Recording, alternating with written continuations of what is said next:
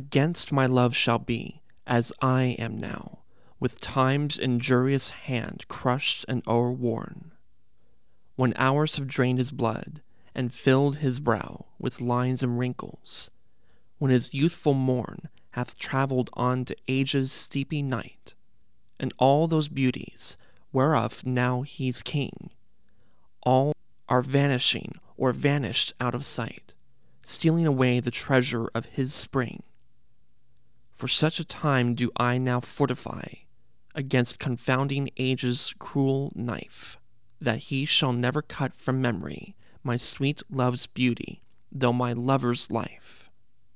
His beauty shall in these black lines be seen, and they shall live, and he in them still green.